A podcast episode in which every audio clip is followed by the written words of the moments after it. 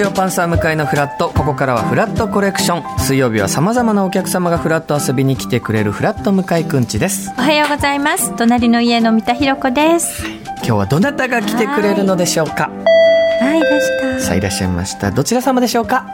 こんにちは。桂宮治です。よろしくお願いします。久保田さんですねさすがのやっぱコントやる人と落語家さんやっぱこの設定絶対乗っかってくれる、うわお土産です。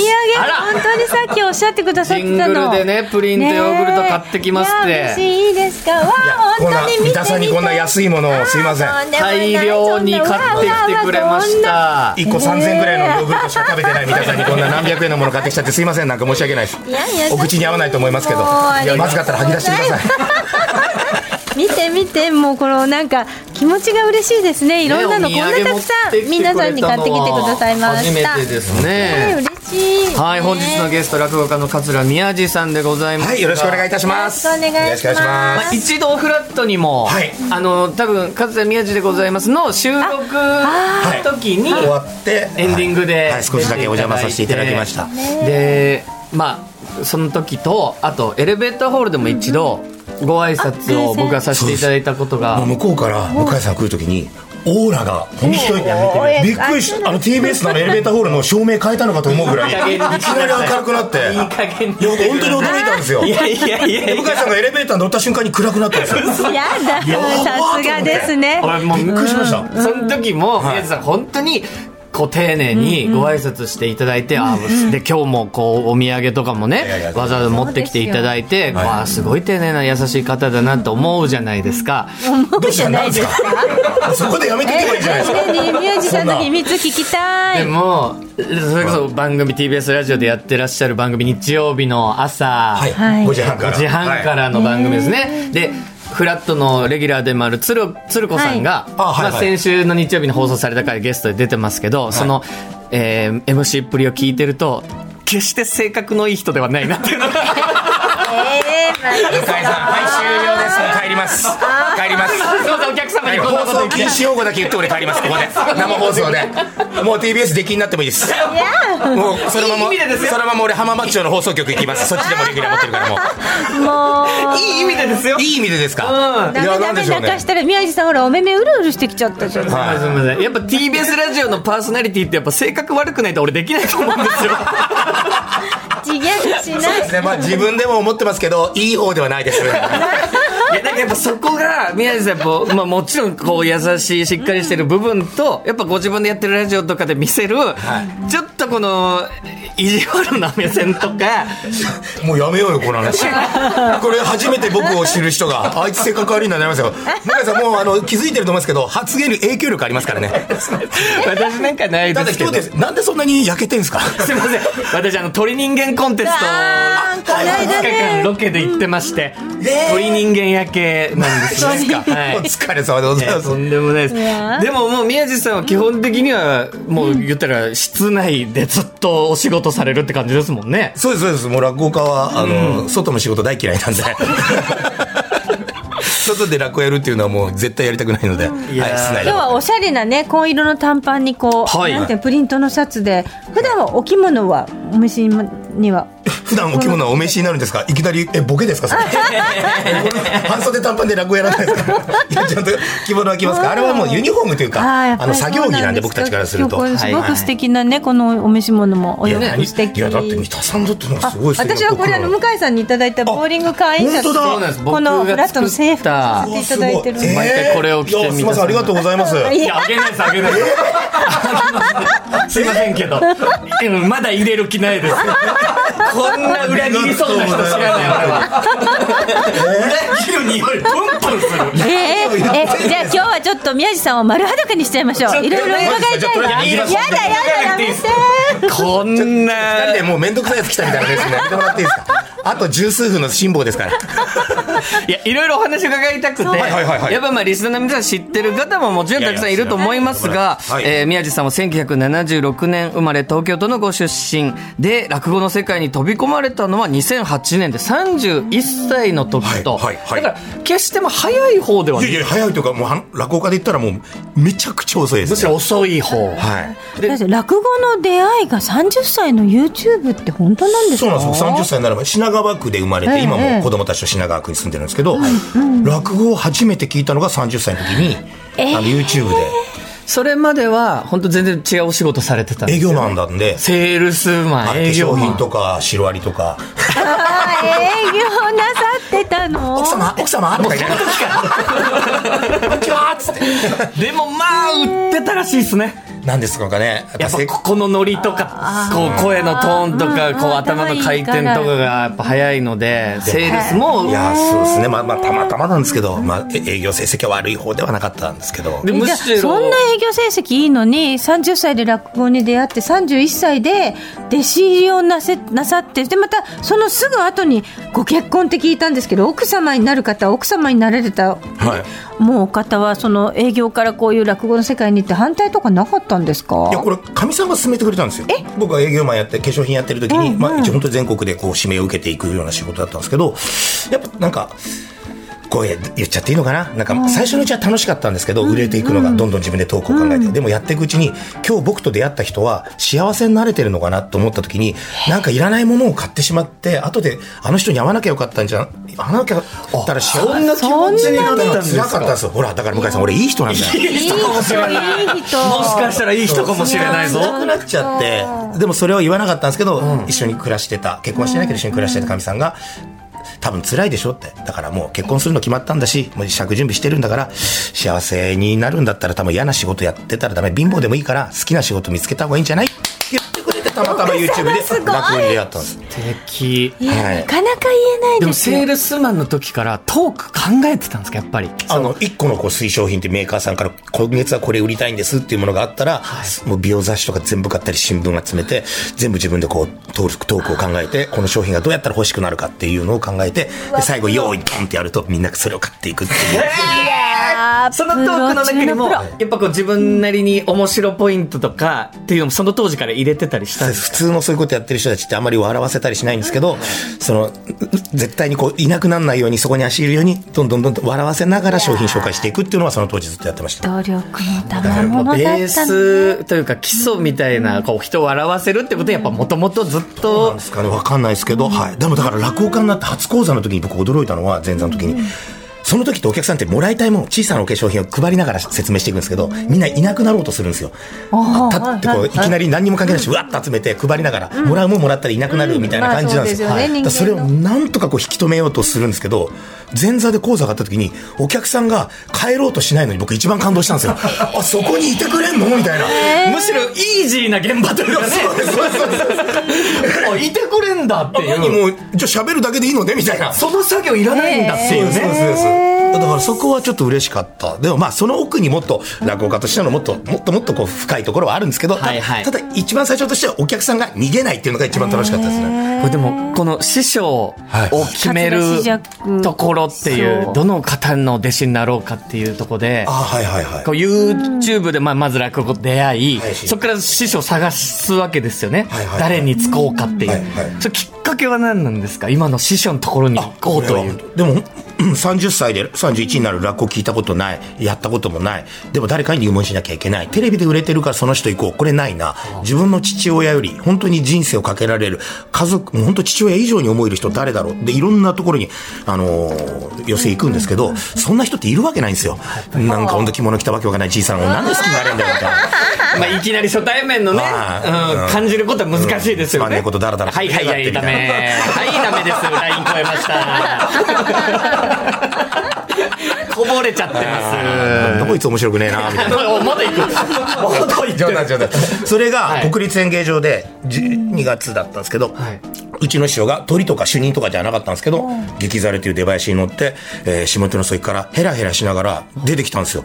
出てきた瞬間に、僕全然うちの師匠見に行ったわけでもないのに、あの、桂真一三代目桂真一うちの師匠がふらっと出てきた瞬間に、もう体に電気走ったんですよ。ビリビリ、うわ、この人だっつって。あ、俺この人に弟子取ってもらえなかったら落語家になれないって。え本当なんです。僕、人生で一回だけです。一目惚れって、体に電気走ります。え、その、出てくる様でですか？もう、はい、出てきた瞬間です。もう運命の本ね当にそうなんです。雷が落ちた。それヘラヘラしている感じがまた力抜けて、かっこよく見えたってことなんですいや、もうなんかそういう何々がとか、どれどれがとかではなく、本当にもう直感というか、バーンってなるんです。うわ、この人絶対、もう人生でこの人が絶対僕にとって必要な人って。すげえ。恋愛みたい。うちの人が何喋ったか覚えてないです。怖いぐらいなんですけだってやっぱそれ見た後に、結局やっぱ話、ネタを見るわけじゃないですか。そういう感覚じゃないんです、もう。いや本当に電気が走るって、もう、わけがわかんない。記憶が飛ぶんです。すごい。え、でも、いきなり師匠お願いします、弟子にさせてくださいって言われたんですか？それをで。その日あのどんどん番組が流れていって、え最後の鳥の師匠の落語が終わってどんちょうが閉まった途端に僕は国立演芸の外に走ってうちのかみさんに「師匠決まった!」ってまだ入門願いもしてないのに言ったのから記憶あるんですけどでその後うちの師匠が別のどこに出てるのかを調べて新宿末広亭で3日間出待ちしてでやっと12月寒い中だったんですけどやっと出会っていやー入る時に行って「師匠してあの弟子にしてください」って。いや、そんな弟子入り、師匠も幸せですねい。やそうなんです。でも、うちの師匠、弟子が来ると、自分に弟子なんて来ると思ってなかったみたい。いや全然そんな、テレビ出たりとか、大きい落語家やったりする人では決してないので、その、寄席に出てる人なので、自分に弟子入りが来ると思ってなかったみたいで、弟子にしてくださいって言ったら、え、俺って言ってましたね。第一声。今でも覚えてます。え、俺っつって、人間違いじゃないっつって。いやでも今の宮地さんの活躍を見るに、その最初の一目惚れの感覚ってやっぱ間違ってなかったってこといやだから、ですよね。あの、本当に、うんそんな性格いい子じゃないですけど、やっぱ前世よほどいいことしたんだなと思って。得積んでるからこそこういう奇跡の出会いみたいなことが自分に。ブラッシュアップライフみたいなもんですよね。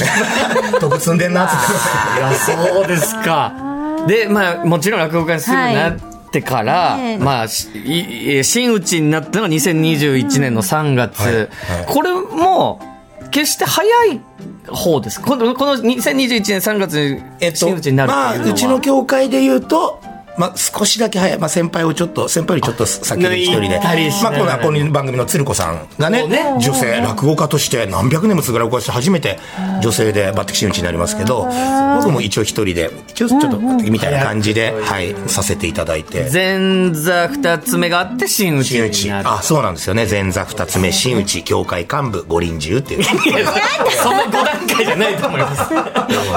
古典、あるある。えー、でも桂真治師匠は、い、ざ弟子になられてから、はい。どうでしたか？なんかおっしゃってました？こうこうこうなんていうの師匠とのそばで真治師匠のそばでこうやってる中で声をかけてくださった心に残る言葉とか、そうですね、俺別に一人が好きだからあんまりうち来ないでって言ってました。普通住み込みとか毎日掃除行ったりとかするんですけど、はい。俺全然荷物も自分で持ってるし、えー。あの寄席で育ってって言ってました。いやーなんか謙虚な真治師匠ですね。いや意外とあの、はい、あの男より女性が好きなんでうちの人はね これおかみさん聞いてないよね。大丈夫だ。そうそう。でもうちの師匠に本当に教わあのおお茶がおお酒飲まない人なんでいつもコーヒーとか飲みながらいろいろな話をしてくれるんですけど前座の時一番最初に教わったのはまあ当たり前のことなんですけど楽屋に入ったら、えー嘘と泥棒はするな。仲間を大事にしろ。そしてその日の一番になれ。この3つだけはうちの師匠に教わってそれだけは絶対に守ろうって、はい、すごくいい教えをいただきました。でも舞台でいうとこの一番って、はい。まあいろんな勝ち基準あったりするじゃないですか。うんもちろんそうですね例えば受ける、一番受けるっていうこともあるでしょうし、っていうことで言うと、何の一番をこう、宮地さんは、どうなんですかね？でも、それ、まあ、前座から始まって二つ目、真打ちってどんどんどんどんこう、えー寄せっていうのは、えー右肩上がりにこう、どんどんどんどん面白くなるように、あの、作られてるんですけど、前座で一番最初に出たとしても、何十組も一日出るうちで、一番お客さんにこう、あの子頑張ってたね、面白かったね、とか元気だったね、とか何でもいいんですけど、印象に残るような講座。だから、その日、一日、絶対どんな体調だろうが手を抜かないっていう、その日の自分の100%を出し続けるっていうことをやっとけばいいのかなと、今でも思ってるので、はい。これでも落語家の方皆さん、例えば本当に独特な世界だなと思うのが、僕らのね、コントとか漫才とはまたちょっと違ってはいはい、まあ新作ももちろんあるでしょうけど、はい。その古典っていう一個の話を皆さんそれぞれ演じて、そこで味が出てくるっていうのがそうですね。面白いなと思うんですけそうど。なんです。それも同じ、例えば、小褒めっていう古典落語があったとして、何百年もそう、いろんな人たちがやって、どんどんどんどん磨いていって、最高のこの形になってるものを、さらに僕たちがいただいてそれを喋る。そこにさらにこう自分の色を加えていく。で、色を加えないと、うーん、だまあ難しいんですけどね、あの、教わったものをそのまま完璧に綺麗にやる人もいれば、ちょっと一回崩して、また作り直す人もいるし、同じ古典でも、本当聞く人によって全然形が変わってくるので、同じ話でも。それこそ今ビデオとかで見れますけど、はい。はいビデオ先生ではなくってやっぱり師匠から口移しでやっぱり、まあ、修行っていうかお稽古をつけてもらうんですか、はい。あの、まあ、あの、天狗連とかね、あと、落研の人、大学でね、落語研究会の人とかは CD とか DVD とかで覚えたりしてもいいんですけど、僕たちはきちんとその師匠方にお願いに行って、一席目の前でやっていただいて、昔は三遍稽古って言って、目の前で日を分けて3回やってもらって、それで、覚える、耳で覚える。っていうのが、でも、師匠方今忙しいので、そんな時間取らせられないので、すいません、録音させていただいていいですか？って言って、携帯とか IC レコーダーを置いて、撮って、それを自分で覚えて、で、またその師匠に見ていただいて、いろいろ直していただいて、許可が下りてから初めてお客さんの前でかけることができるっていう作業を何百席もやっていくんで、もういい人だと200、300持ってる方もいるでしょうし、僕はまだ150、160ぐらいしかないんですけど、ネタとしては。でも宮治さんのタイプで言うとどうなんですか？その古典に対する、まあ、オリジナリティ、さっきこのみんなアプローチが違うって話でしたけど、はいはいはい。宮治さんのそのアプローチはどういったアプローチなんですか？僕あの昨日寄席出てて、落語やってで降りてきて、えー、なんかみんなに「あれは何?」って言われて「落落語ですよ」って「あれはえ何をやってきたの?」って「落語ですよ。古典落語ですけど何か問題でも?」って。いうのが僕のスタイルです。よ それぐらい、まあ、宮地さん流にまあいう話が結構多いかもしれないですね、崩すじゃないですけど、はい、臨場話とか怪談話は僕そのまま怖ければ怖いななな泣いてもらいたから泣ききっちりやるんですけど、はい滑稽話に関しては結構ぐちゃぐちゃにしちゃうのでもう自分の思いついたこととか、だから、うちの師匠に教わった話があって、初天神という話があって、うちの師匠が袖っていうか、あの、楽屋にいる時にそれをやった時に、降りてきた時に、宮地って言われて、え、師匠なんすか？って言って、あれ、俺の部分どっか残ってる？って。師匠 俺消えちゃってない？っつって。そうですね。師匠消しちゃいましたね。でもまあだからこそやっぱ宮地さんの寄せを見に行きたいっていうことになってくわけですもんなんですかね。でもありがたいことに、はい。皆さんに来ていただいて嬉しいですけど。でまあ宮地さん『笑点』も、はい。はいまあ、メンバーになられて、はいはこれどうでした？お話来た時は。なんか、やっぱ、僕らで言う、テレビと YouTube で、みたいな違いがあるように、なんか、この世代の方の焦点に対する認識も、なんか違うじゃないですか。そうですよね。ただ、やっぱり、日本全国の方々が人生で一度は触れたことがある番組だと思うんですよ。あのど見ないし、そんなのわかんないよって言ってるし中学生、高校生山ほどいると思うんですけど、でもテーマソング絶対知ってるし、えーなんかおじいちゃんおばあちゃんお父さんお母さんが見てるし一瞬でもおじいちゃんたちが並んで座布団取り取り合ってるっていうイメージがあるので、あれに自分が出られるんだってちょっと意味がわかんなくなってくるんですよね。だから今でも、あの、新メンバーになった一之輔兄さんと、この間もなんか二人で飲んでたり喋ってる時に、兄さん、あの、一之輔兄さんに、兄さん、あの、変な感覚になる時ありません？あ、わかる。って言って、自分たちがこう、あの座布団に座って、手挙げて、なんかやってる時に、横に子供の時から見てたおじいちゃんたちがいて、あの光景のセットの中に自分がいると、これなんか意味がわかんなくなってくるんですよ。いや、怖みたいな感覚をしながら大喜利答えてる時ありますけど、でも、どういう意識で戦ってんですか、焦点って。でも、あの、若手大喜利っていうのがあって、あの、BS 日テレさんの方の笑点特大号という番組で、7、8年間僕若手大喜利のレギュラーやってたんですけど、まあ、レギュラーっていう形はないですけど、まあ、ずっと出させてもらってた時は、やっぱりこの個々の戦いなんですけど、あの、地上波の日曜日の笑点っていうのは、あれは戦いではなくて、チームプレーなんですよね。家族、笑点ファミリー、スタッフさんも含めて。ぐらいのね大きくそうなんです。本当にあの、ファミリーなんですよ。あの、スタッフさんも含めて全員。で、みんなで作り上げる総合演芸というか、だからあの、パスを投げてパスもらって、だ戦ってるって感じではないんですよね。チーム、はい。チームでって感じなので横にいる好楽師匠なんて本当大大大大大先輩ですけど、好楽何やってんだって言っても好楽師匠が、もう、わー、なんだ宮治君とかやってくれたり。本当にもう、上下関係ってやっぱ落語界って特に厳しいので、はいお笑い芸人さんより多分めちゃくちゃ厳しいと思うんで、1分1秒入っ、1分1秒でも先に入った人間には年齢性別関係なく絶対逆らえないし、やれって言われたら何でもやるみたいな、っていう世界なんで、だから本当にもう神様みたいな人たちなんです、あの人たちって。は挨拶ぐらいしか普段はできない。はい。軽口なんか叩けないような人たちにあれ突っ込んだりしても、こう許してくれる空気感を全員が作ってくれるっていう。これちょっと、あの、六代目の円楽師匠が亡くなりになった後、追悼番組撮ったんですけど、その時にやっぱ出演してる我々スタ、あの、大喜利メンバーっていうのは、もちろんこう、グッと来てしまったり、こう涙が出たりするんですけど、そ僕今言っててもあれなんですけど、撮ってらっしゃるカメラマンさんとか音声さんとかメイクさんとか、あの、衣装さんとか、あの、全員泣きながら撮ってるんですよ。あの、それぐらいのファもうファミリー感で、僕ちょっと言っててもちょっとダメになって、なんで思い出しちゃった。はい。だからもうそのスタッフさんたちを見ながら僕たちも収録してるんで、本当にね、すごいんですよ。場所なんですそれぐらいのことがないとやっぱあんだけ長く続かないんだろうなっていうのはすごく感じますし。はい、だから本当に今グッときて涙目になるぐらいの初めての収録の前日、本当に緊張するんですよ。はいもう明日収録だ、初めてだってなった時に、電話鳴って家のパッて出たら、もしもし、聞こうですけどって聞こう師匠からなんですよ。え、な、な、あ、明日よろしくお願いします。宮治君、今緊張してるでしょ怖いでしょわかるよ。僕にも、初日があったんだよって。大丈夫だからねって。全部僕たちが受け止めてあげるから楽しんでいこうね。で、その5分後に今度、好楽師匠から電話がかかってきて、はい示し合わせてないた、たまたまなんですけど、同じ内容で電話してくれたんです。でも、唯一違ったのは、好楽師匠ベロベロに酔っ払ってたんですよ。外さねえなと思って。でも、それを他の師匠方も全員別の現場でやってくれたんです。みんな分かってくれて。だからもう本当に残り続けてるいや、本当に。番組ってそういうことなんですね。でも、もう、もし次誰か新メンバーがね、来る時あったら、ボコボコにいじめてやろう。いや、です 全然上から繋がら。途絶えさせる。小さな笑い取りたかったんです、今。欲しくなっちゃうね、そこね。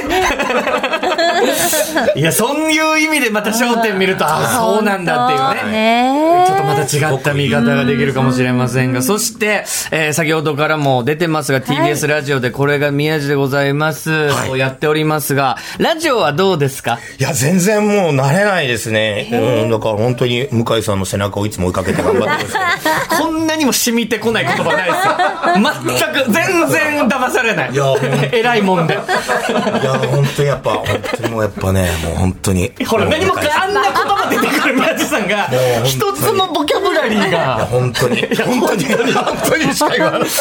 何喋ろうとかっていうのは、はい。こう、一週間の中で、はい。あ、これ喋れるなとかっていう感じいや。いろいろこう、ですよ。やっぱどうしてもなんか、あね、向井さんも、三田さんもそうです休みがどうしてもないので、どうしても仕事の話とか移動の話になっちゃってダメだなと思いながら、あの、なるべく最近、あの、マネージャーに言われた本読んだりとか、いろいろインプットするようにはしてるんですけど、それでも難しくて、そうすると番組のスタッフさんたちに、あ本当に、あの、もうちょっとちゃんとしてくださいみたいな。